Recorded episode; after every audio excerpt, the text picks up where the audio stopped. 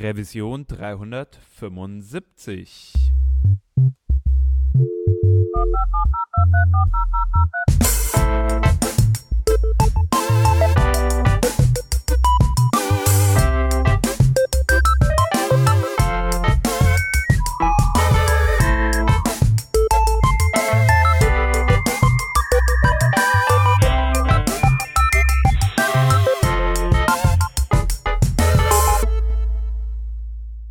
Hallo und herzlich willkommen beim Working Draft. Wir sind heute zu dritt hier im virtuellen Studio. Da ist vom Core-Team dabei der Peter. Hallöchen. Ich bin der Hans.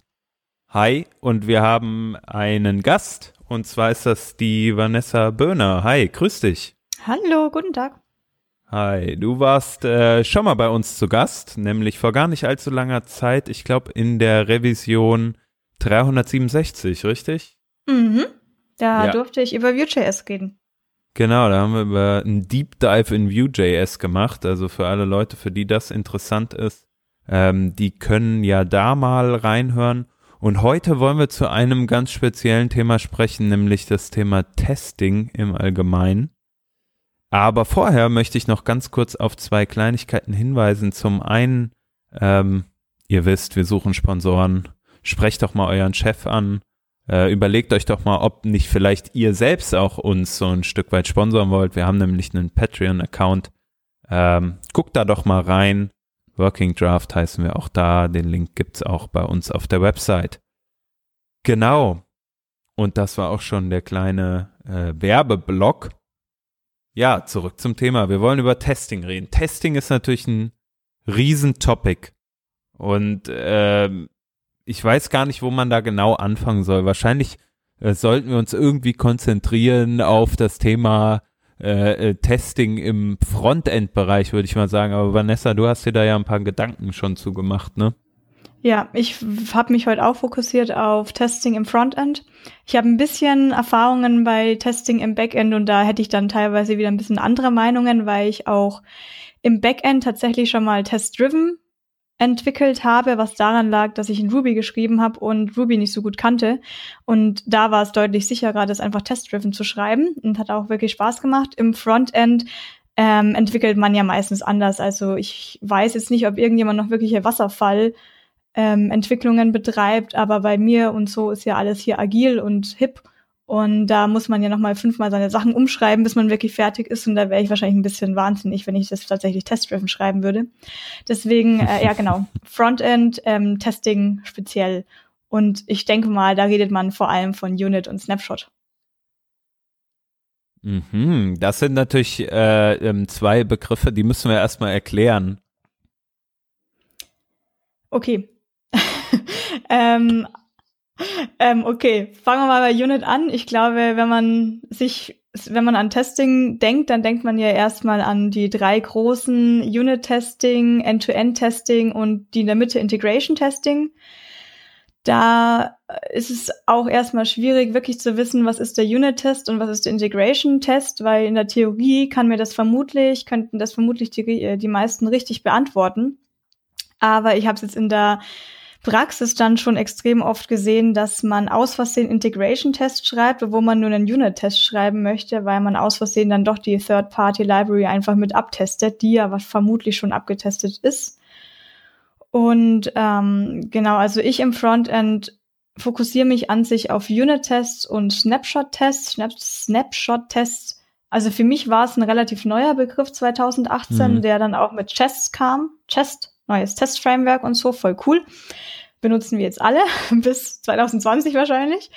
Ähm, und Snapshot-Tests sind ja die Tests, die dann wirklich das gerenderte DOM abtesten können. Mhm. Wie funktioniert das denn? Ja, setzt halt, also es, es, es setzt halt eben voraus, dass man sowas hat, was irgendwie ähm, eine Datenstruktur rausspuckt, mhm. die dann irgendwann zum DOM wird, ne? Also so der, der äh, jQuery Spaghetti Coder oder der, der irgendwas Originelles macht, was nicht in irgendwie einem der großen Frameworks stattfindet. Da gibt's das ja so in der Form ja, nicht, ne? Genau, also man braucht irgendwas Komponentenbasiertes, ob man das jetzt mit Handlebars, Vue.js, React oder irgendwie noch Jade oder Packfiles macht. Auf jeden Fall kann man dann einen Snapshot draus, äh, draus ähm, rausrendern lassen, dem man eben dann auch bestimmte Daten mitgibt, also irgendwelche Properties wie der Title und die Description. Und dann schaut man, ob die richtige Title und die richtige Description an der richtigen Stelle steht. Und der Snapshot-Test warnt einen dann auch, wenn sich was verändert haben sollte an dem rausgerenderten DOM. Und bei Chest ist es dann auch so, dass der JS-DOM benutzt man könnte es auch auf Node stellen, aber generell kann man dann, damit man Window und Document hat, auf äh, JS-DOM das Ganze sich anschauen, genau.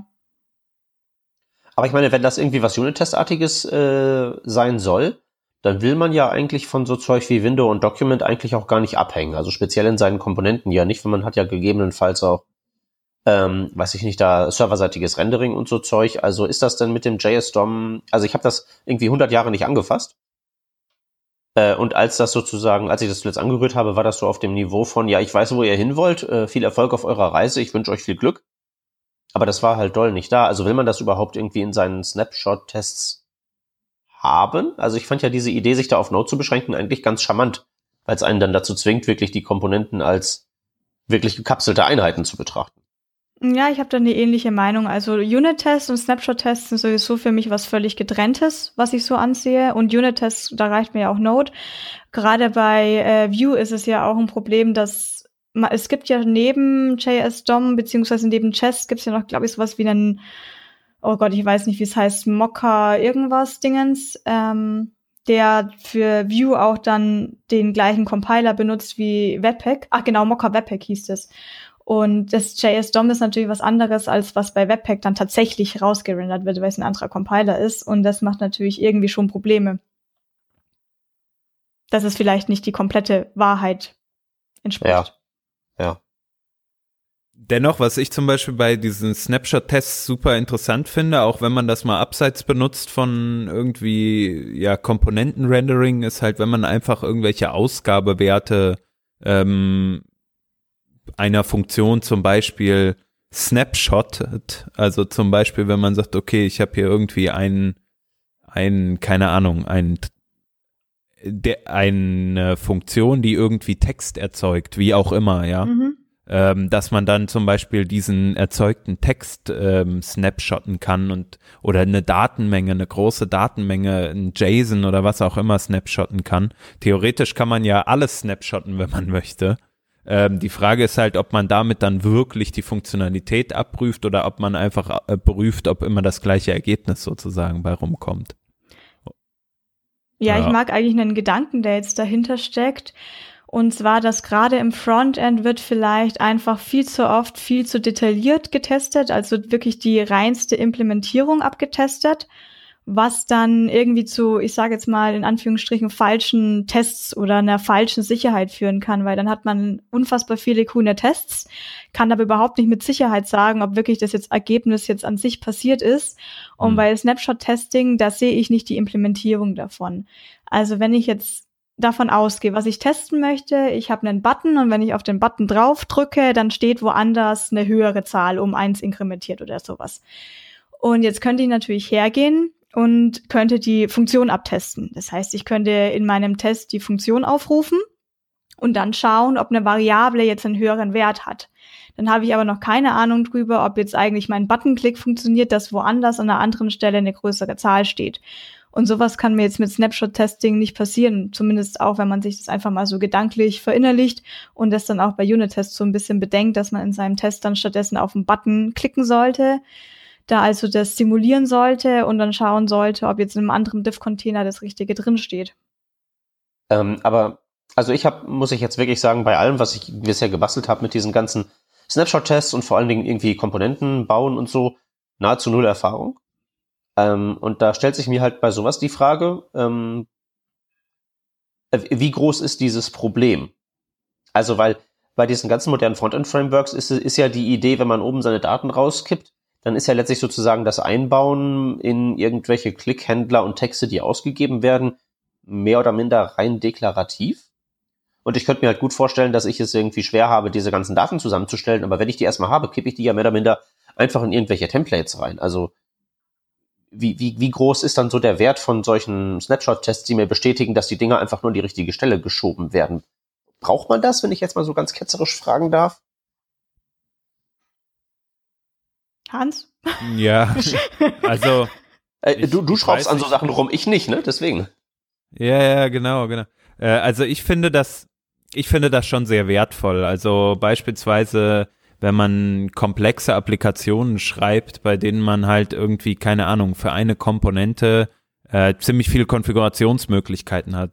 Sagen wir mal irgendwie, es gibt äh, zehn verschiedene Input-Parameter für eine Komponente oder für eine genestete Komponente, sagen wir mal. Ähm, also sprich, es gibt irgendwie ein, eine Komponente, die bestimmt über die Breite von etwas, dann eine Komponente, die bestimmt, ob äh, ein, ein Infotext zu einem Inputfeld beispielsweise angezeigt wird. Dann eine andere Komponente, die ist das Label. Dann gibt's vielleicht noch ein Label, was sich, was größer werden kann oder so. Äh, wenn man zum Beispiel so abstraktere Baukästen baut oder sowas, äh, Formularbaukästen ähnliches, dann hast du so viel Konfigurationsmöglichkeiten durch die Input-Parameter, die du für eine Komponente bekommst, dass es halt richtig schwierig werden kann, alle Varianten davon zu übersehen, äh, also ähm, ja, präsent zu halten, sag ich mal. Und mhm. ich find's gut, wenn ich sehe, ich weiß, ich, ich verändere irgendwo was in der Logik meiner Applikation oder so, aber ich sehe, die, Appli äh, die Komponente, die so komplex ist, die ändert sich nicht in ihren Snapshot-Tests. Dann weiß ich, ich habe potenziell alles richtig gemacht. Mhm. Und ich finde, bei sowas hilft es einem schon ungemein, gerade um so Side-Effects und sowas zu verhindern. Das ist etwas, wo ich denke, ähm, gerade wenn ich viele Komponenten habe, die ineinander vielleicht oder miteinander wirken, sag ich mal, und dass ich halt nicht an einer Stelle was kaputt mache, obwohl ich denke, ich äh, äh, baue gerade ein neues Feature dazu. Ja, okay. Ja, bei so Sachen wie irgendwie ha, hier Komponenten höherer Ordnung oder irgendwelchen Rapper-Geschichten, okay, gehe ich mit. Genau. Also ja. am hilfreichsten bei mir war es immer, wenn ich Edge Cases vergessen hatte, also wenn ich irgendwie meinen super perfekten Stand mir zusammen implementiert hatte und einfach vergessen hatte, was passieren würde, wenn ich jetzt einen leeren String da reingebe, dass man dann vielleicht entweder Platz reservieren möchte oder eben nicht oder den Diff-Container gar nicht erst rausrendern möchte, dass mir dann solche Fehler da eigentlich auffallen, weil ich immer mit dem Snapshot-Test damit beginne, erstmal gar keine Properties reinzugeben und dann fallen mir solche Sachen eigentlich schnell auf. Hm. Ja, also ich finde auch ähm, gerade dieser dieser Gedanke des Test-Driven und da kommen wir bestimmt auch äh, noch zu oder vielleicht sprechen wir auch jetzt einfach drüber. Ähm, der lässt einen ganz anders an Code herangehen. Äh, keine Ahnung, Peter, wir haben ja auch kürzlich mal was zusammen programmiert und manchmal guckt man dann so drauf und denkt sich, hey, wie ist eigentlich der genaue Programm, äh, Programmablauf davon? Ich habe das dann mal programmiert und irgendwie so, ja, jetzt mal schnell runtergeschrieben und es funktioniert auch ähm, aber du hast, also wenn man halt dann nicht mit dieser Testing-Brille daran geht und sagt direkt so, hey, wie kann ich denn eine ne Funktion so beschreiben, ähm, dass sie für sich so autark wie möglich funktioniert, ähm, ja. dann, dann passiert es halt schnell, dass man so Spaghetti-artigen Code schreibt, ne? Und dann, äh, das finde ich, da, dem tritt man halt entgegen, wenn man jetzt hingeht und sagt, okay, seins Unit-Tests, ähm, wie kann ich äh, wie kann ich eine Funktion so isoliert schreiben, dass sie entsprechend auch sehr gut testbar ist und ein erwarteter Input genau zu einem erwarteten Ergebnis führt. Ja, also sagen wir mal so, diese, diese, diese äh, Argumentationsweise ist eine ganz praktische. Äh, wenn du jemanden dazu bringen möchtest, halt eben isolierte Funktionen zu schreiben, aber äh, es gibt, gibt ja noch mehr, sagen wir mal, äh, Gründe, Code so zu schreiben, dass er testbar ist, auch wenn man es halt vielleicht gerade mal nicht tut. Also will sagen, was ich, ich schreibe halt, versuche halt generell meinen Code immer so schön isoliert zu schreiben und so ein test-driven Vorgehen ist halt was, das äh, liegt so als Technik in der Schublade oder als Herangehensweise in meiner Schublade und das hole ich halt immer dann raus, ähm, wenn es mir sinnvoll erscheint, was halt meistens dann der Fall ist, wenn ich irgendwas bauen will und überhaupt keine Ahnung habe, wie ich da hinkomme, wo ich hin will, ich aber halbwegs exakt das Ziel beschreiben kann.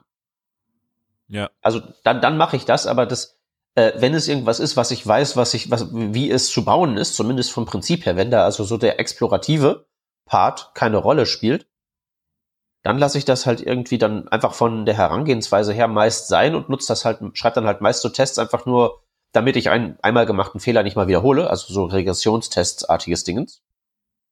Ja.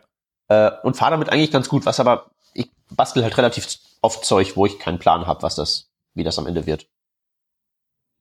Finde ich aber auch gerade zum Beispiel nochmal Snapshots, ne? Snapshot-Testing, was wir vorhin besprochen haben, für Regression-Testing von irgendwelchen Bugs, keine Ahnung. Du stellst fest, okay, meine Komponente rendert, Vanessa, du hast eben gesagt, in dem einen Edge-Case irgendwie so und so. Mhm. Äh, und das ist jetzt mal irgendjemandem irgendwo in einer ganz äh, komischen, kruden ähm, Konstellation aufgefallen, dann einfach einen Snapshot-Test dafür zu schreiben und sicherzustellen, dadurch halt sicherzustellen, da passiert nichts mehr, aber keine sozusagen keinen krassen Hirnschmalz jetzt in einen ordentlichen Unit-Test zu stecken. Das finde ich zum Beispiel auch einen total validen Weg, um einfach so Probleme zu vermeiden, dass man halt immer wieder in die gleichen Bugs läuft. Ich komme nochmal auf den Punkt zurück mit den kleinen Komponenten. Wenn mich jemand fragt, äh, warum man testen sollte, dann ist meine Antwort eigentlich nicht, naja, damit man 100% getesteten Code hat und weiß, dass auf Production funktioniert, sondern Testing hat für mich zwei Riesenvorteile. Man steigert die Qualität von dem Code, den man testen möchte, und man hat gleichzeitig eine Dokumentation. Denn für manche Entwickler kann das schon völlig normal sein, dass man seine kleinen Komponenten und sowas schreibt und dass man vielleicht API-Request in ein anderes File rauslagert als die Komponente, die jetzt eigentlich nur den Button rendern sollte. Aber ganz so selbstverständlich ist es dann wahrscheinlich doch nicht, gerade nicht, gerade wenn man irgendwelche Deadlines etc. hat. Und ich habe heute erst mit der Kollegin geredet und die hat gemeint, das erste, was sie bei Pull Requests macht, ist zu schauen, gibt's Tests und wie sind die Tests, weil dann weiß sie schon, wie der eigentliche Code wahrscheinlich dann aussehen wird. Ähm, also ich denke, wenn man einfach nicht dazu in der Lage ist, für seine Komponente jetzt mal schnell einen Test zu schreiben, dann ist vermutlich die eigentliche Komponente nicht so gut geschrieben. Und ich würde jetzt gar nicht sagen, dass es ein Vorteil von Test-Driven Development ist, sondern einfach nur, wenn ich den Test immer so kurz nach der Komponente dann schreibe, dass ich sie dann teste und dann merke, okay, vielleicht muss ich jetzt Axios doch woanders raustun, weil ich jetzt gerade keine Lust habe, 40 Zeilen zu schreiben, um jetzt irgendwelche Dependencies zu mocken.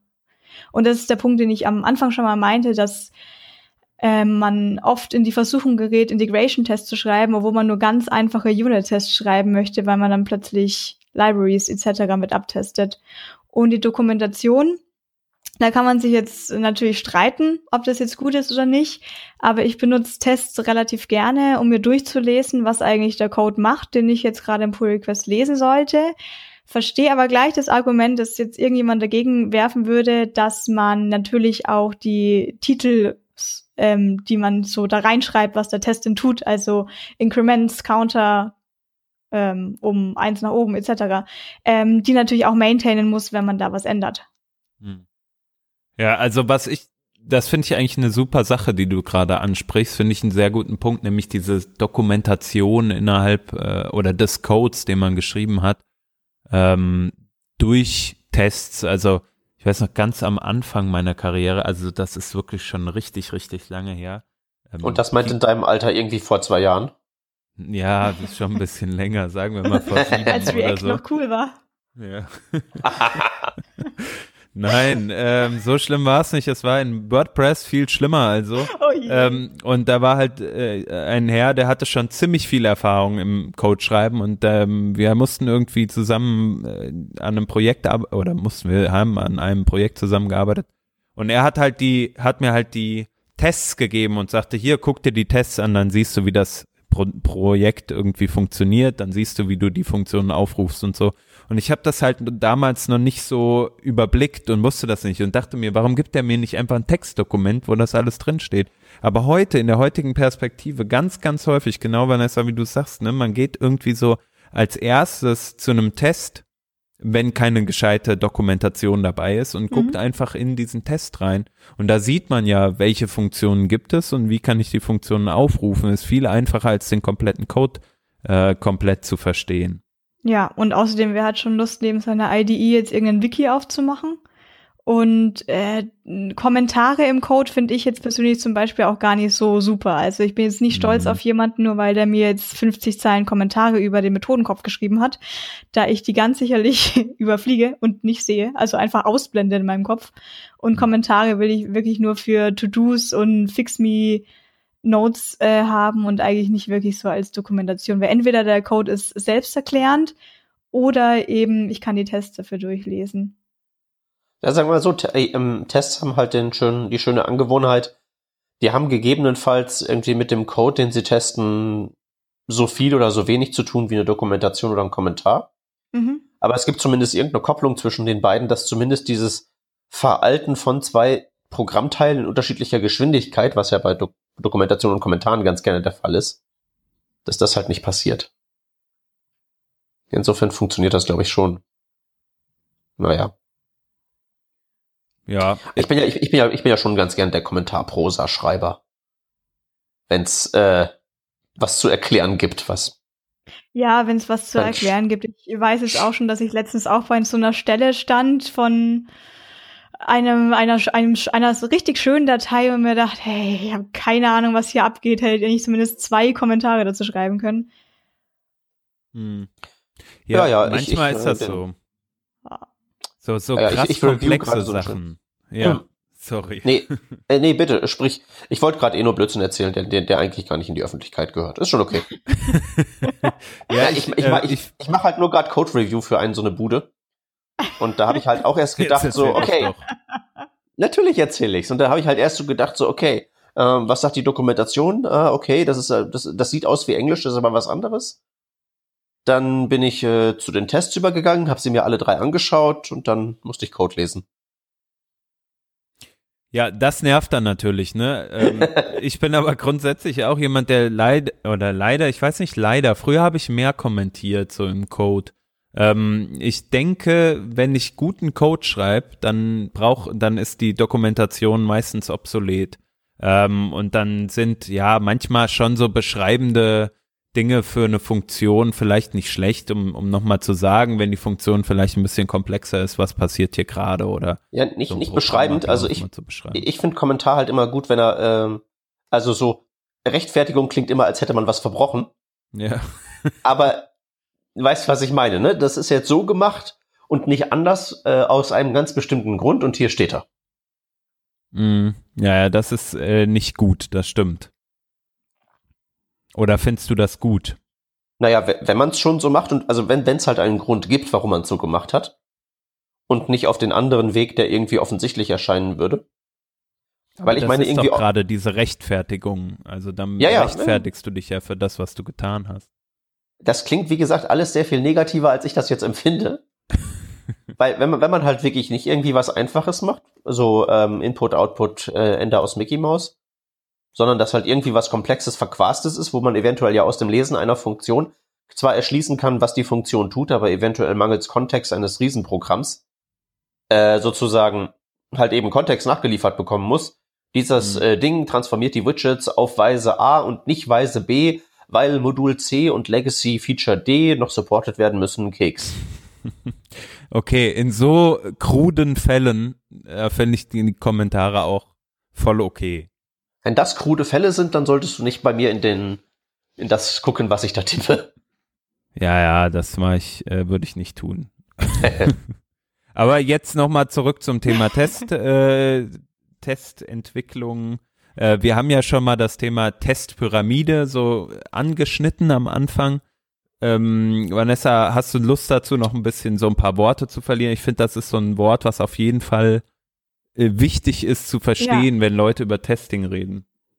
Genau, und nach der Testpyramide, ich habe ja gerade gemeint, was meine zwei Gründe sind, warum man Tests schreiben sollte, die ich dann Entwicklern erklären kann, also irgendwie Qualität steigern und menschenlesbar. Das kann ich aber natürlich jetzt auch keinem Nicht-Entwickler so leicht erklären. Dann nach, mit nach der Testpyramide kann ich nämlich dann auch erklären, wie man das einem Nicht-Entwickler beschreiben soll. Aber gut, Pyramide. Ähm, man kann ja auf, es gibt ja mehrere Testarten, das hatten wir am Anfang schon gemeint. Und bei der Testpyramide, da denkt man normalerweise an die Unit-Tests ganz unten, in der Mitte die Integration-Tests und ganz oben als Spitze, ob es jetzt irgendwie Graphical User Interface Tests sind oder End-to-End-Tests, aber eben solche, die dann den sogenannten goldenen Pfad über alles hinweg abtesten, über die ganze Applikation hinweg. Ähm, über End-to-End-Tests kann ich nämlich so gut wie gar nichts sagen, weil ich noch nie in einer Firma gearbeitet habe, wo ich sie hätte schreiben können. Ich habe allerdings mal Cypress und Puppeteer auch ausprobiert und war durchaus echt angetan. Ich verstehe den Zeitaufwand etc., aber das hat mich auch beim Programmieren nochmal ein bisschen eine andere Sichtweise gegeben. Ähm, generell sind End-to-End-Tests aber langsam und da sollte man wirklich wissen, was man da abtestet. Und das Gegenteil von der berühmten Pyramide, die man so eigentlich abtesten sollte, wäre dann der Ice Cone, also die, ähm, wie nennt man das auf Deutsch? Eis, Eis, Eiswaffel? Eistüte sagen. Ach so, Eis, ja, Ach so, Eisberg. Naja, nee. also so, so, so, so ein Pizzastück umgedreht. genau. ähm, dass man eben so gut wie gar keine Unit-Tests geschrieben hat, also so 0 bis 10 Prozent vielleicht. Dann die fälschlicherweise wahrscheinlich als Unit-Tests gemeinten Integration-Tests und dann so schon automatisierte Graphical Tests hat oder End-to-End-Tests und dann das Allerschlimmste, dass man es manuell macht. Und manuell heißt einfach, ich hab, ich deploye und schaue auf der Homepage in allen Browsern, wie es ausschaut und wie es sich hoffentlich in allen Fällen verhält. Und das kannte, also ich kannte die falsche Pyramide vorher theoretisch, bevor ich sie praktisch kannte und dachte mir noch, ja, mein gut, dann macht man halt ein bisschen Monkey-Clicking und klickt ein bisschen rum und man wird schon alle Fälle finden, die der User so schaffen kann. Hab das dann aber wirklich in großen Projekten gesehen, dass es keine Tests gab, keine Unit-Tests und ich, ich hatte keine Kontrolle mehr über die Homepage. Keine. Und ich konnte mir das nicht vorstellen, was es im Endeffekt wirklich bedeutet. Aber es bedeutet für das ganze Business, dass du kannst keine Daten eigentlich mehr analysieren. Die, die ganzen Google Analysen, was man da an Events an Google schickt, um jetzt irgendwas zu tracken, bringt eigentlich auch schon gar nichts mehr, weil man kaum eine Chance hat zu verstehen, was funktioniert bei dem User, was geht jetzt alles kaputt. Je nachdem, wie das Monitoring dann auch ist. Ähm, und bei, also wenn man das wirklich manuell testen muss, heißt es nicht nur, dass es unfassbar lange dauert, das abzutesten, sondern dass es eigentlich kaum möglich ist. Und ich habe auch einfach als Entwickler keinerlei Sicherheit mehr in meinen Code. Also ich hatte an irgendeiner Stelle so quasi Angst, jetzt ein Feature zu schreiben, weil ich nicht wusste, was dann an einer anderen Stelle kaputt gehen könnte. Also ich bin möchte nur wirklich verdeutlichen, es ist wirklich schlimm, wenn man in die Hölle reinkommt, dass man nur noch manuell abtesten kann. Ja. Naja, aber ist es nicht so, dass man sich von Oracle erzählt? Also jetzt sicherlich nicht irgendwie für Programmierer der äh, irgendwie so der bestmögliche äh, Arbeitgeber, den man sich da vorstellen kann. Aber da ist, da habe ich zumindest letztens die Geschichte gelesen, dass sich da keiner traut, ähm, Code zu schreiben, weil da so viele automatisierte Tests sind also die haben das, das ist alles so end-to-end -End und hau da halt irgendwie Queries in die Datenbank und alles, was jemals irgendwie kaputt gegangen ist. Und die supporten halt monströse Legacy-Systeme. Und halt die Art und Weise, wie man da Code schreibt, ist halt eben, man implementiert's und dann guckt man, welche Tausende von automatischen Tests kaputt gehen und dann arbeitet man das halt eben ab, so gut das geht. Fühlt sich jetzt auch nicht so an, als wäre das irgendwie großartig toll. Da weiß ja. man zwar, dass man was kaputt gemacht hat, aber man macht halt immer was kaputt weil das halt so ein dermaßen großer Berg von, von Legacy-Gerümpel ist. Ist das nicht vielleicht eher ein, ein sehr starker Edge-Case? Also, äh, ich weiß nicht, natürlich, es gibt immer wieder Zeiten, da arbeitet man an irgendwelchen Legacy-Systemen und muss auch Dinge mitsupporten und so und dann ist man froh, wenn man Tests hat, aber dieser Fall, äh, wie du ihn jetzt beschreibst, ähm, dass, dass man so viele Tests hat, dass man eigentlich keine neuen Features live bekommt, hört sich jetzt für mich eher so an, als ist das halt ein mh, hm, nicht so häufig auftretender Fall. Also das ist so meine Erfahrung zumindest. Ja, nee, ich wollte bloß die Geschichte erzählen. Ich finde die Geschichte aber trotzdem gut. Also ähm, was, was ich halt wichtig finde, ist, dass man genau das nämlich macht, nämlich dass man halt für so Legacy-Geschichten dann irgendwie Bugs hat und dann auch, äh, Entschuldigung, Tests hat und dann aber genau auch gegen diese Tests entwickeln kann. Ne? Das ist ja eigentlich ein super Weg. Du hast irgendwie deine failenden Tests in irgendeinem System ähm, und fix die einfach in Anführungsstrichen, bei Oracle wahrscheinlich etwas komplexer. Und dann am Ende hast du ein, ja, ein, ein Feature, wo du dir sicher kann, sein kannst, dass du Systeme, die du auch su supporten musst, äh, nicht weiter beeinflusst damit. Ich habe den Beitrag nur gerade nur gerade gefunden. Äh, Oracle Database, bla bla bla, äh, 25 Millionen Zeilen C. Ja gut, äh, in welchem Projekt haben wir das denn? Ja, ich, ich, ich, ich meine ja nur, ich meine ja nur, ich meine ja nur, was man, was man halt alles so an irgendwelchem, an irgendwelchem Oldschool-Krempel da draußen sieht, der muss ja auch irgendwie gepflegt werden. Ja. Aber ich meine, das ist halt eben das Problem, die Extreme sind halt alle nicht angenehm. So gar keine Tests, weißt du, dass du irgendwas kaputt machst, aber nicht was. Äh, 25 Millionen Tests, weißt du, dass du was kaputt machst und weißt halt dann nicht, wie du aus der Nummer wieder rauskommen sollst. Ja, ja, ich bin auch kein Verfechter von dieser hundertprozentigen Cast Coverage. Denn wenn ich wirklich jetzt Methodennamen abteste, um zu schauen, welches Ergebnis raus, also Methoden abteste mit einem bestimmten Namen, ähm, dann komme ich vielleicht auch in einen Teufelskreis rein, dass ich ständig meine Tests updaten muss, wenn ich jetzt den Methodenname ändere und vielleicht macht man das häufiger mal oder macht andere, äh, übergibt andere Parameter. Das kann natürlich auch zu Frust führen. Ja, ich glaube, irgendwie Test-Coverage ist doch sowieso Beschiss, oder? Also die Tools gucken sich an, ob man dann halt irgendwie einen bestimmten Branch irgendwie mal gesehen hat. Aber gerade wenn man mit JavaScript unterwegs ist, wo irgendwie jede, jedes Objekt jeden Typ haben kann, jederzeit, ist das, ist, ist, ist diese Maßgabe, das haben wir uns mal angeguckt, ja mehr oder minder völlig wertlos, oder? Ja, vielleicht könnt ihr eigentlich auf, auf Twitter mal eine Umfrage an die Hörer schalten wie viel Code von denen denn eigentlich vertestet ist, weil wir leben vielleicht alle in unserer Bubble und denken, dass es bei jedem so ist, aber ich weiß nicht, wie es ganz Deutschland da so geht. Und da könnte man fragen, so null wird schon laufen, der, der User testet. äh, ja, so 50 Prozent, was jetzt auch meine Antwort wäre, so passt schon, das Wichtigste ist schon abgetestet. 100 Prozent und ich bin ein, ein funkelndes Einhorn und dann noch die Frage, ist es beruflich getestet oder privat getestet? Weil das ist bei mir ein großer, großer Unterschied. Was auch dran liegt, dass ich ein, ein großer Freund davon bin, in Legacy Codebases zu arbeiten und dabei gerne unterstütze und dabei ist halt niemals 100% getestet. Das ist ein guter Punkt. Wir werden das tatsächlich mal machen, so eine Umfrage. Äh, ähm, das sollten wir im Anschluss an die Sendung nochmal machen und dann die Testresults hier nochmal besprechen. Ähm, ich möchte gerne noch auf einen anderen Punkt von weiter vorne heute äh, besprechen, nämlich wir haben ja über die Testpyramide gesprochen und du sagtest da Ende-to-Ende-Tests, Ende-to-Ende, auch nicht schlecht, äh, End-to-End-Tests. Ähm, das ist, denke ich, auf jeden Fall was, äh, worüber wir noch mal sprechen sollten, weil ich habe da eine eine Meinung zu. Ähm, also was sind erstmal so Ende-to-Ende, Ende-zu-Ende-Tests oder End-to-End-Tests? E-to-E-Tests, genau.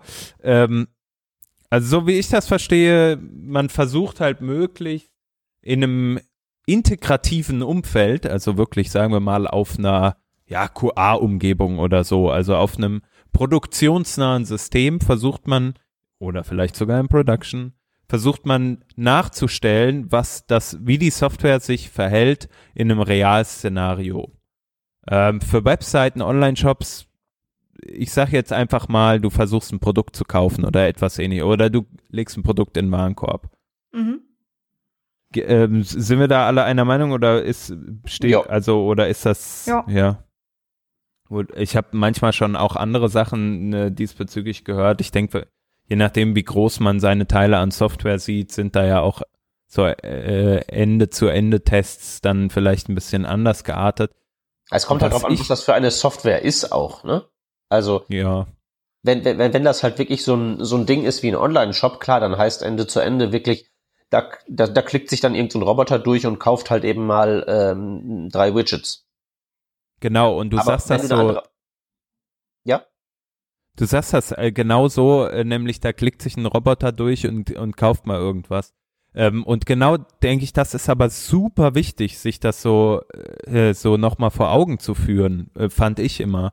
Ähm, ich meine, ich habe schon in verschiedenen, für verschiedene Online-Shops gearbeitet und ich finde, das Wichtigste ist eigentlich so, dass man, selbst wenn man nicht viel Ende-zu-Ende-Tests macht, dass man zumindest einmal den Money Path oder Lucky Path oder wie auch immer man es nennen möchte, durchtestet.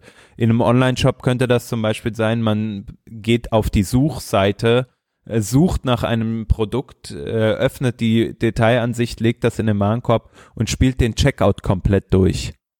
Ja, das ist ja das, was ich vorhin selber als Golden Path bezeichnet hatte. Und es stimmt Path, auf jeden ja. Fall, dass egal wie viele Unit-Tests ich habe, die mir sagen, dass jetzt der Preis stimmt, den ich rechts oben bei meinem Warenkorb stehen habe, ich muss immer noch, ich muss ihn immer noch kaufen. können. Exakt, also das ist das Wichtigste. Ja.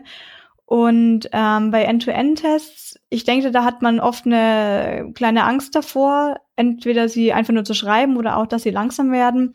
Und das scheint ein großer Fehler einfach zu sein, dass wenn wir jetzt in einem Shop-System bleiben, dann teste den Login nur einmal. Also wenn ich mehrere End-to-End-Tests schreibe und ich muss für jeden Step eingeloggt sein, dann strukturiere die Tests so, dass nicht jeder Test sich ein- und ausloggen muss, weil dann kommen irgendwann, das läppert sich ja alles zusammen, hm. dann kommen irgendwann die langen Testzeiten zustande. Ja. Ja, genau das. Das ist, also ich finde auch wirklich dann diesen Pfad genauso durchzuspielen, als wäre man ein realer Nutzer. Das finde ich schon äh, super interessant. Und Früher äh, habe ich das mal irgendwie in der Firma kennengelernt mit ähm, Selenium und da gab es dann auch diesen tollen Click-Recorder und sowas und dann hat man einfach geklickt und äh, Aufnahme geklickt und dann irgendwie sich so über die Webseite gehangelt und das ganze Teil hat es irgendwie aufgezeichnet. Äh, und du hast vorhin, Vanessa, ja auch schon angesprochen, es gibt auch Puppeteer, äh, eine Chrome-Schnittstelle, ähm, oder eine Node Gibt's auch mittlerweile für Firefox. Ne? Ah, echt? Wie heißt da das da? Kompatibilitätsdings. Äh, Puppeteer Firefox, keine Ahnung. Ich weiß, dass es existiert. Okay. Also eine, eine Node-Module, was praktisch eine, eine JavaScript-Schnittstelle, also eine Node-Schnittstelle hat, um den Browser zu bedienen. Und zwar headless oder auch, wenn man möchte, mit einem Crow, also einem Browser sozusagen, so dass man dem Ganzen auch zugucken kann. Ähm, genau, und also klar ist es einmal, das aufzusetzen, ein guter Weg. Also da muss man auf jeden Fall ähm, ja ein bisschen Arbeit reinstecken, das dann auch auf seiner CI eventuell lau zum Laufen zu bekommen, wenn man äh, auf Nummer sicher gehen will und das nicht nur bei sich lokal laufen lassen möchte. Aber der Weg, finde ich, lohnt sich und ähm, das Ding zu bedienen, finde ich, ist gar nicht so komplex. Nee, ich glaube, wenn man das mal gemacht hat, dann verliert man auch schnell die Angst, ähm, wie vor allem Unbekannten. Da ja. gibt's ja so einen Typen, ähm, ich weiß nicht, ob ich seinen Namen richtig ausspreche, der kennt sie Dots, der recht äh, immer recht oben kommt, wenn man nach Testing und JavaScript googelt. Der hat ähm, unter der URL, also ich kenne, ich mache keine Werbung jetzt für Geld oder sowas, aber ich weiß, dass der eine Testing JavaScript Seite hat, wo er genau alle Arten, End-to-End, -End, Integration, Unit, beschreibt. Und ich glaube, der hat da auch einen Kurs, der wohl recht beliebt ist, von dem ich jetzt in letzter Zeit häufiger gehört habe. Okay, mhm. da werden wir auch nochmal den Link raussuchen, auf jeden Fall. Ja, also was ich mich halt eben frage ist, ähm, also bei diesen Sachen, dieses, dieses Diagramm mit der Pyramide und dem und der Eistüte. Äh, das verstehe ich jetzt ja schon irgendwie so, dass irgendwie äh, links gut, rechts schlecht. Ja? Ja. Generell vielleicht. Ja. Das aber heißt nicht, dass ich, links also, perfekt ist. Nee, das natürlich nicht, aber ich würde mich halt eben fragen, gibt's nicht irgendwie, äh, also ist das nicht softwareabhängig, ob man jetzt eher links oder eher rechts am Start ist? Weil gerade jetzt so im Online-Shop-Szenario stelle ich mir das halt irgendwie so vor, ich will halt hier meinen Shop betreiben und dann setze ich mich halt auf irgendein schon vorhandenes System drauf, das da irgendwie mir geliefert wird, irgendeine Software.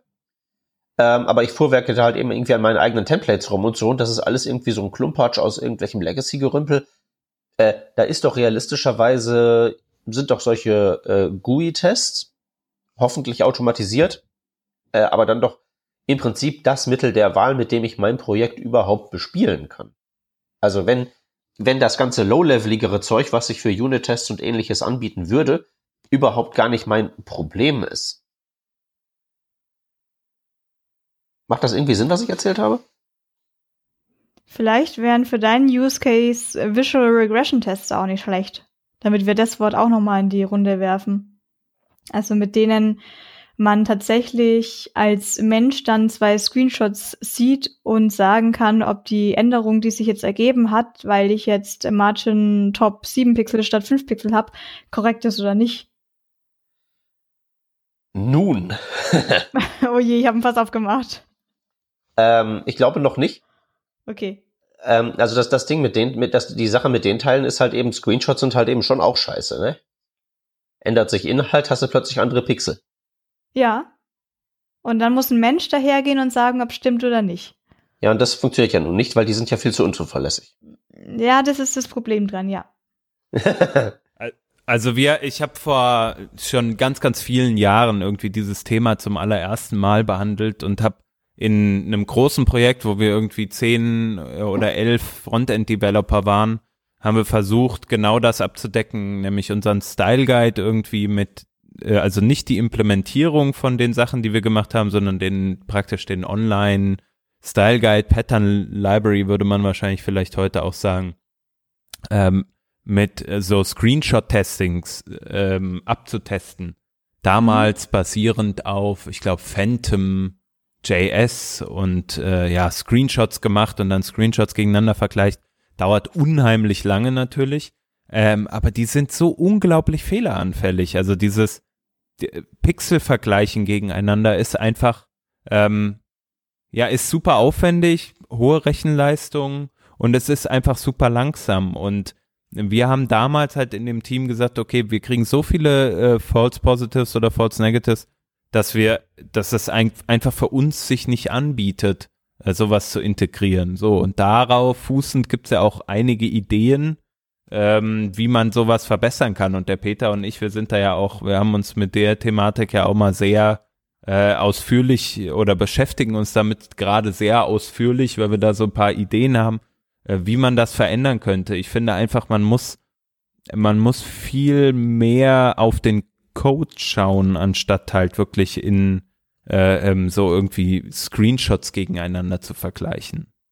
Das ist halt wirklich so ein Endprodukt. Also ein Pixel ist ja wirklich, ist ja das gleiche Produkt wie, äh, also das, Endprodukt der Software im gleichen, in, dem gleichen Sinne wie das Abliefern eines Pakets vor meiner Haustür das Endprodukt des Shops ist. Und das halt irgendwie zu testen, ist halt ähm, so, ist halt komisch, ist halt schwierig. Ist halt seltsam. Ist ja eigentlich out of scope. Hat ja mit dem Ding an sich nichts zu tun. Das, das Resultat ist ja dann bloß irgend so ein nachgelagertes Artefakt. Naja. Ja, das zu den Pixeln.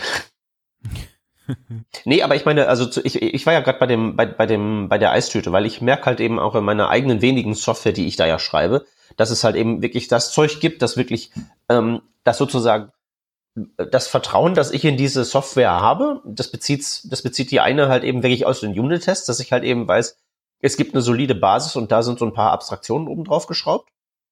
Aber es gibt halt eben auch das andere, was halt ganz gerne auch mal irgendwie so Heuristik basiert ist, wo ich sage, das kann man gar nicht irgendwie sinnvoll Unit-Test-mäßig abdecken, weil, okay, da sind einzelne Funktionen am Werk, die da irgendwelche Werte von A nach B transformieren. Aber das ist halt dann so nieder, so, so low-levelig, dass sich das nicht wirklich gut beschreiben lässt, was da, was da der Outcome ist. Und wenn ich dann einfach so einen Test schreibe, das ist dann nicht irgendwie ein GUI-Test, aber halt irgendwie schon so mehr Richtung Integration-Test, wo ich am Ende einfach sagen kann, so Kamerad, ich kipp oben in dich diesen Text rein und erwarte, dass dieses DOM rausfällt. Dann erwirbt sich die Software ja bei mir das gleiche, das gleiche Maß an Vertrauen, ist dann aber wirklich mehr ähm, äh, Eiswaffel statt Pyramide. Und deswegen deswegen so meine Frage nach dem, ist das eine gut, ist das andere schlecht oder ob das nicht vielleicht doch ein bisschen sehr darauf ankommt, was man da schraubt. Ne, der ganze Oracle-Kram wäre ja auch eher Eistüte, ne? Guckt halt eben, ob die Queries funktionieren oder ob da irgendwas abraucht. Ja. Ja, ich verstehe die Problematik auf jeden Fall. Und ich, ich weiß nicht, ob es im Frontend einfach nochmal einen Ticken schlimmer ist. Die Pyramiden sind ja sicherlich gültig jetzt auch für Backend-Services und Softwares an sich. Und im Frontend es ist einfach ein Problem, dass ich nie wirklich sicher sagen kann, was im Browser jetzt wirklich passiert. Und im, im schlimmsten Fall kann ich noch testen, ob das jetzt irgendwie noch einen Strong ähm, HTML-Element rumgerappt hat, aber ob es jetzt wirklich bold im Browser ist, weiß ich immer noch nicht. Ja. Ich, da, also darauf habe entweder nur ich keine Antwort oder die ganze Welt keine wirkliche Antwort. Ja, der, der, der Punkt, den, den man da halt eben rausziehen kann, ist halt, dass diese Tests halt eben auch nichts sicherstellen. Also ich glaube, kein Test, also kaum ein Test stellt irgendwas sicher, sondern was sie halt eben machen, ist, die stellen Vertrauen her, ähm, den dann die Entwickler in ihre Software haben. Aber das ist, glaube ich, so wirklich, glaube ich, die Hauptfunktion. Okay, klar, dann findet das auch mal hier eine Regression und dort und bla. Aber wenn man überhaupt Code gebaut hat, der irgendwie in, der, der überhaupt testbarer Code ist, wenn wir jetzt mal von irgendeinem Greenfield-Projekt ausgehen, das vielleicht irgendwie so test-driven entwickelt wurde, dann, dann, dann ist ja die, der Fall, dass man hinten raus irgendwie was kaputt spielt, dass dann halt also wirklich irgendwie solche ähm, dass man versehentlich was kaputt macht, was vorher funktioniert hat. Ich weiß nicht, wie euch das geht, aber es passiert mir dann halt eben doch eher selten. Aber wenn dann halt eben jedes Mal, wenn ich speichere, so eine Kaskade an grünem Zeug an mir vorbeischwallt, habe ich da halt einfach mehr Vertrauen und gehe dann halt eben auch zuversichtlicher an die etwas größeren Refactorings ran. Ja, das definitiv. Also ohne vorhandene Test-Coverage, also gerade wenn man noch mit jQuery ein bisschen rumhantiert und nicht, oder zumindest nicht komponentenbasiert und gar nicht weiß, welchen Code man eigentlich alles verändert, wenn ich jetzt hier was anpasse, ähm, das kann wirklich die ganze Entwicklung dann dementsprechend verlangsamen, wenn ich das alles in meinem Kopf behalten muss. Dann darf mich keiner an meinem Platz ansprechen, weil ich das alles im Kopf habe, weil ich das ja nicht aufschreibe, was ich gerade denke. Und äh, das alles noch manuell mittesten muss. Das einzig Gute dran ist bei jetzt Brownfield-Projekten, dass auch wenn jetzt äh, von mir aus 0% Unit-Tests vorhanden sind oder es nur welche, die eh nicht mehr ausführbar sind und man Chessmine und Signen und was weiß ich was alles sowieso erstmal wieder aus den Packages raushaut, äh, man kann es auch einfach als Methode dann zum Refactoren verwenden, dass man sich irgendwas sucht, was man jetzt in kleine Komponenten aufteilen möchte, so ein bisschen nach Solid-Prinzip am besten auch noch, dass man dann seine Single Responsibility und sowas schafft und dann einfach dahergeht und sich einen Test immer dazu schreibt. Und da ist es dann beim Refactoren, glaube ich, ganz gut, wenn man sich so immer vom grünen zu grünen Test hangelt, denn ein Fehler, den ich in der Vergangenheit immer gemacht habe, ist so, da gibt's auch ein Meme davon mit dem Typen von Malcolm mittendrin, der eigentlich nur eine Glühbirne tauschen wollte. Ich weiß nicht, ob ihr es kennt. Ich weiß auch nicht, ob ich es auf die Schnelle finden würde. Aber auf jeden Fall beginnt der damit, eine Glühbirne auszutauschen, stellt dann fest, dass äh, die Schublade, wo die Glühbirnen drin liegen, kaputt ist. Und dann wollte er einen Schraubenzieher holen und dann geht er in die Garage und sieht, dass das Auto kaputt ist und etc. Mhm. Also man kommt halt von dem einen ins Tausendste, wenn man beim Refactoren ist und dann ist man nun mal nicht perfekt und macht an irgendeiner Stelle einen Fehler und den findet man einfach nicht. Und dann ist man äh, seine 30-minütige Arbeit, die man gerade gemacht hat, wieder mit Command Z am Zurückgehen machen, um zu schauen, äh, wo funktioniert's denn jetzt eigentlich wieder. Und ich glaube, da ist es ganz gut, auch Unit-Tests eben für die Sicherheit einfach einzusetzen. Und dann macht man halt, okay, man könnte jetzt gleich die fünf If-Cases umwandeln, aber man macht halt einen If-Case nacheinander und schaut, ob man immer ein grün ist. Ja, das ist auf jeden Fall richtig. Also nicht direkt alles auf einmal wollen, meinst du? Ja. Sonst kann das echt in Frust enden, enden, wenn man dann gar nicht mehr checkt, was man jetzt eigentlich noch kaputt gemacht hat. Ja, und das ist dann halt auch schade, ne? Man tut eigentlich was Gutes sozusagen damit, ja. dass man Tests schreibt. Gut, äh, du hattest vorhin vor längerer Zeit schon mal ähm, gesagt oder versprochen, dass wir nochmal drüber reden wollten, wie schafft man es eigentlich Leuten, die vielleicht nicht Entwickler sind, äh, zu erklären, was Testing ist? Ja, also nicht nur was Testing ist, sondern warum es wichtig ist. Oder warum Mach's doch gleich richtig im, beim ersten Anlauf. Komm, bist doch schlau. Ja, ne? ich habe halt auch schon öfter so gehört, ja, ich weiß, dass wir Tests brauchen und die sind wichtig, aber dann kann halt doch keiner sagen, warum. Und ich vergleiche das jetzt einfach mit Sport. Und ich vergleiche das jetzt einfach mit Stretching und Mobility, weil sich da genauso die Geister drüber scheiden, ob man das jetzt machen sollte oder nicht und ob man das vor allem davor macht. Und das machen also test-driven dann so. Und das machen ja dann doch eher die wenigsten, aber man macht halt doch so zehn Minuten dahinter nach seiner Sportsession macht man vielleicht noch so ein bisschen Stretching. Und damit erkläre ich das dann eben. Also wenn ich ähm, jetzt noch jünger bin und ich habe noch ein Startup und ich habe noch ein Greenfield, ja, dann kann ich vielleicht mal fünf Jahre damit verbringen, CrossFit und Laufen und Yoga, naja, Yoga gehört es wie Stretching, äh, CrossFit und ähm, Laufen und ein bisschen High Intensity noch zu machen, ohne dass mir wahrscheinlich was passiert. Und dann sagt man ja, läuft doch alles super. Aber irgendwann wird dann eben doch die Codebase größer oder ich sag mal, ich habe jetzt äh, mehr Muskeln und schon ein paar angerissene Sehnen im Körper. Und irgendwann wird's halt einfach nicht reparierbar. Also entweder ich fange halt gleich an zu stretchen, immer gleich danach und habe dann eine gute Basis. Und wenn ich jetzt sagen möchte, äh, okay, ich möchte jetzt auch in der Lage sein, ich bin eigentlich Kraftsportler und möchte jetzt aber auch in der Lage dazu sein, Marathon zu laufen, dann wäre es vielleicht ganz gut gewesen, immer seine Waden mitzudehnen, damit die Füße das damit machen. Wenn ich das aber jetzt fünf Jahre lang nicht gemacht habe, dann muss ich vielleicht sagen, okay, ich mache jetzt einen Code Freeze, ich mache jetzt einen Sport Freeze und muss erst meinen Körper und das vielleicht teuer beim Osteopathen oder teuer durch Senior-Entwickler erstmal wieder in die Lage dazu bekommen, das neue Feature oder die neue Sportart da jetzt reinzubekommen. Also um einfach gesund zu bleiben. Es hält halt dann die Codebase healthy. Ja, aber kriegt man das so ähm, irgendwelchen Higher-Ups verklickert? Ähm, ich schätze mal, das ist immer sehr individuell. ja, das Vermutlich Problem ist kriegt halt man das Sportlern jetzt leichter verklickert. äh, vielleicht gibt's ja sportliche Higher-Ups, aber das Ding ist halt eben, ich glaube, wenn man die Entwickler lässt, dann würden sie, glaube ich, Tests machen. Aber ich glaube, das Problem ist, man wird halt gerne nicht gelassen. Ja, ich denke aber, da muss man sich auch einfach mal so ein bisschen dann zusammenreißen als Entwickler und, sage ich mal, als guter Mitarbeiter.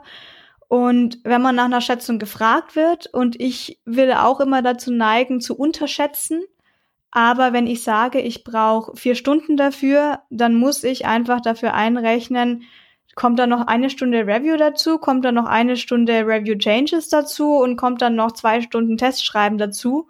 Und ich sage jetzt gar nicht, dass ich jede Zahl mal zwei nehme, aber ich muss halt einfach dran denken, dass ich mein Testing nicht als etwas ansehe, was jetzt irgendwie noch dazukommt, sondern es gehört einfach zu dem Feature. Ich bin mit meinem Feature fertig, wenn ich einen Test geschrieben habe. Und das geht vielleicht auch in die agile Richtung rein. Ich weiß einfach, wenn ich mit dem Feature fertig bin, nämlich wenn meine Tests alle laufen. Und ähm, ich, man sollte halt dann einfach nicht unterschätzen und sagen, man wird schon fertig, nur dass man bei den Tests dann strauchelt und die dann einfach weglässt aus Zeitmangel. Ja, ob das, ich glaube, da gibt's sicherlich auch Läden, wo man genug Druck bekommt, dass das schwierig wird. Ja, definitiv. Hab ich gehört, hab ich gehört. Soll es geben, ja. dann ist der Laden vielleicht nicht so gut. Äh, das das äh, wäre auch mein Fazit, ja. Ich meine, wir Entwickler werden da wahrscheinlich alle verstehen, ähm, dass man unterm Strich schneller ist, wenn man gut gerefactorten Code und vielleicht ein bisschen abgetestbaren Code hat. Aber klar, es wird nicht immer funktionieren. Und dann ist halt auch die Frage, ist es wichtig, dass die Seite funktioniert? Also, Mai.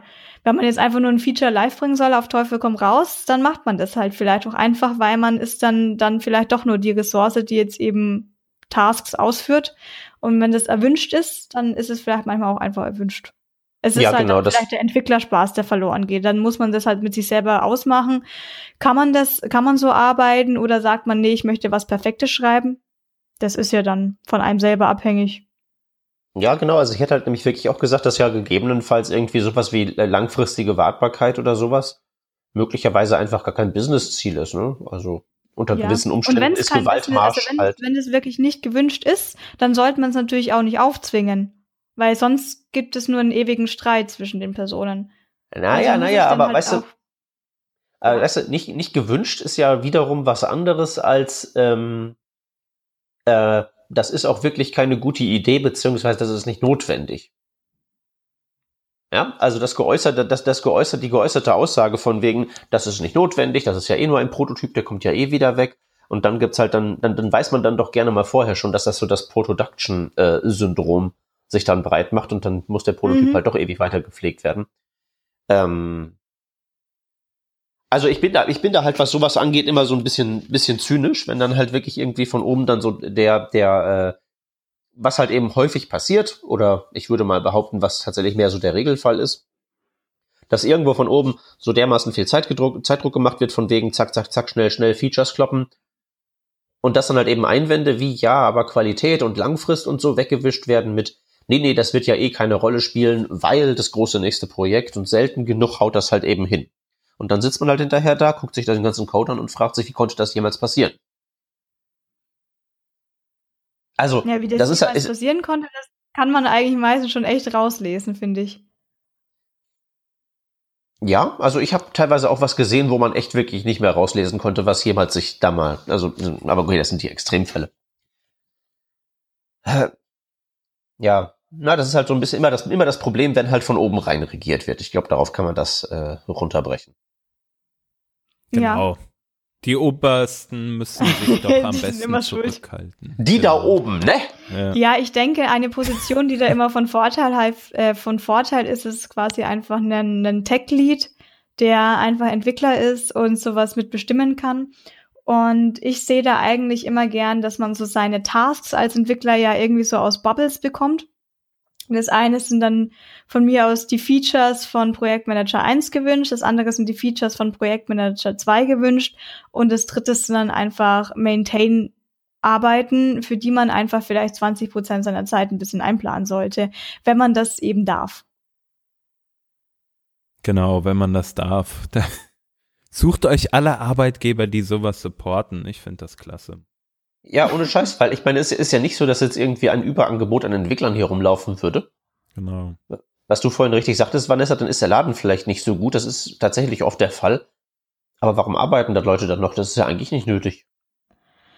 Ja, die Frage ist, welche Personen da arbeiten. Also Eventuell arbeiten da die Personen, die es einfach jetzt aus Familiengründen etc. können jetzt nicht einfach so den Job wechseln, das kann man ja immer verstehen. Oder es sind Personen, die einfach eben einfach so sind, dass sie sagen, okay, dann eben keine Tests und vielleicht gehen uns einfach Umsätze verloren, weil fünf Prozent der User uns verloren gehen, aber dann ist es eben einfach so, pff, Mai.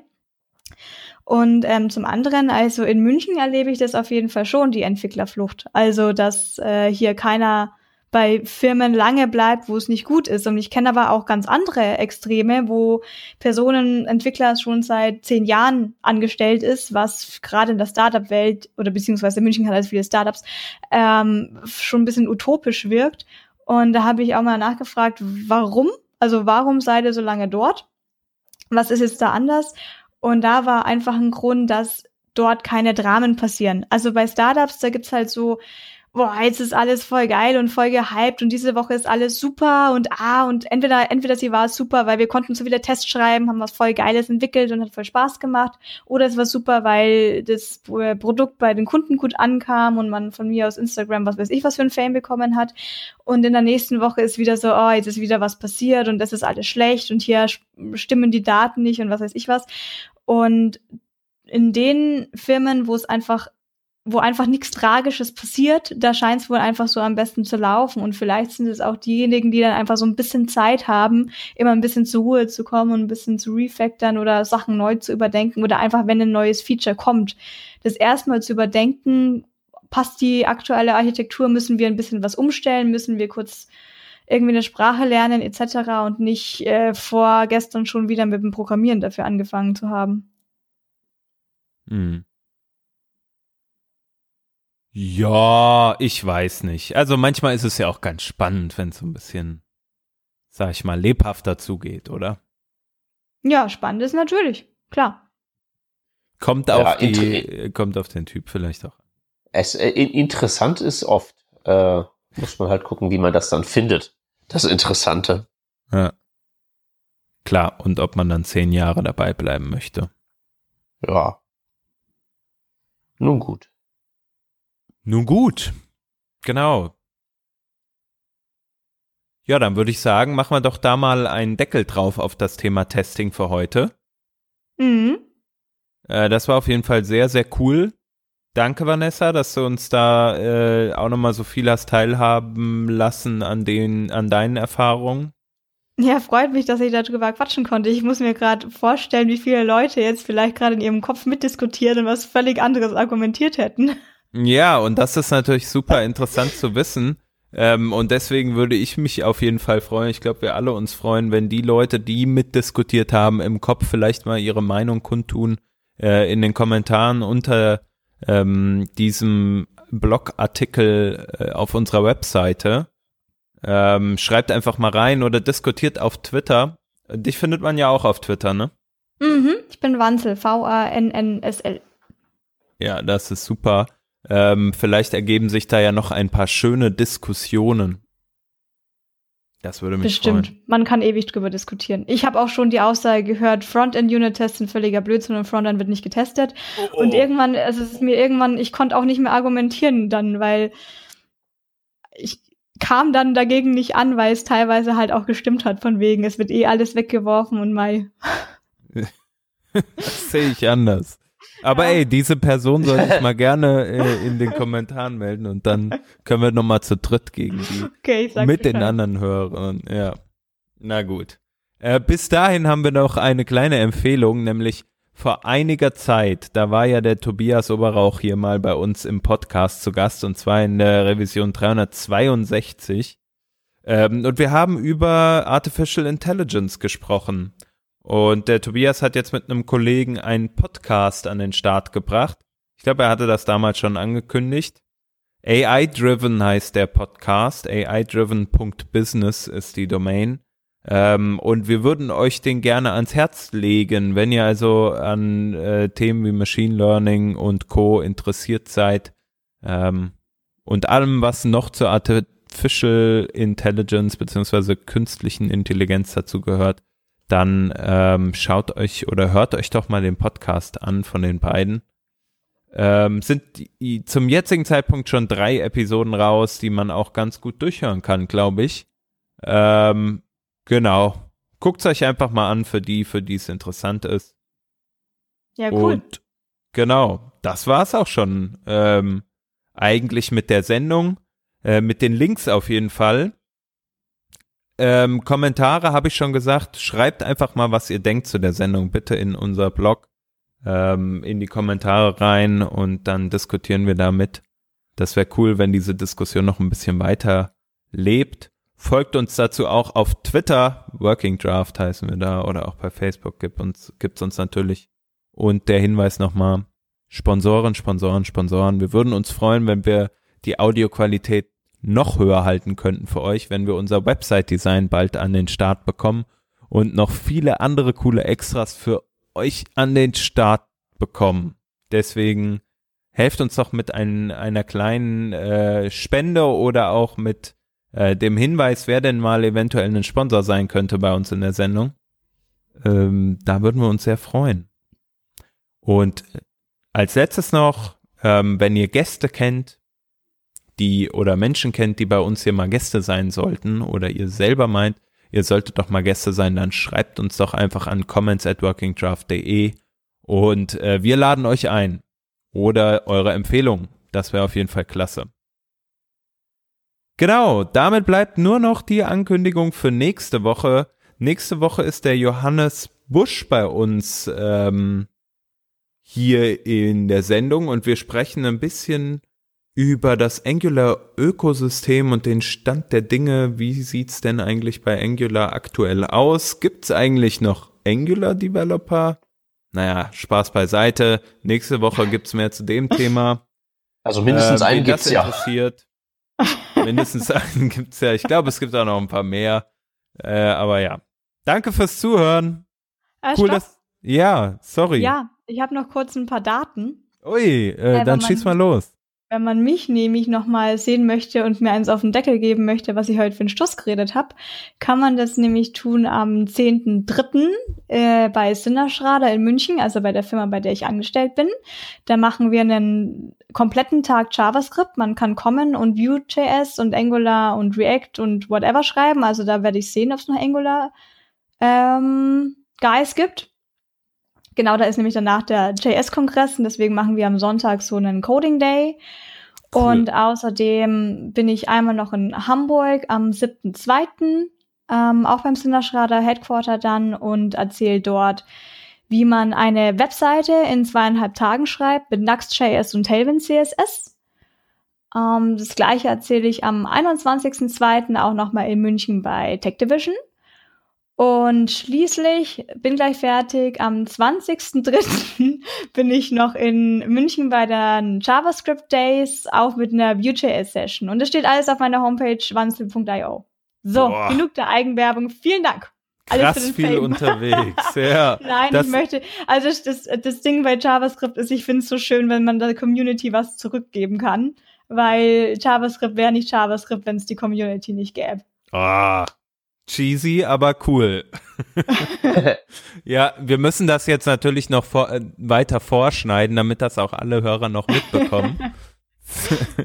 Danke auf jeden Fall nochmal für die Hinweise und an die Hörer, die da äh, in der Nähe sind. Äh, gebt euch das auf jeden Fall. Ja, Genau, wir schreiben es auch nochmal äh, auf die Webseite. Jetzt aber nochmal, vielen, vielen Dank, Vanessa, dass du dabei warst. ja, danke euch. Macht sehr viel Spaß immer mit euch. Ja, das ist cool, uns auch. Ähm, und ja, tschüss, liebe Hörer. Cool, dass ihr dabei wart. Ciao. Tschüssi.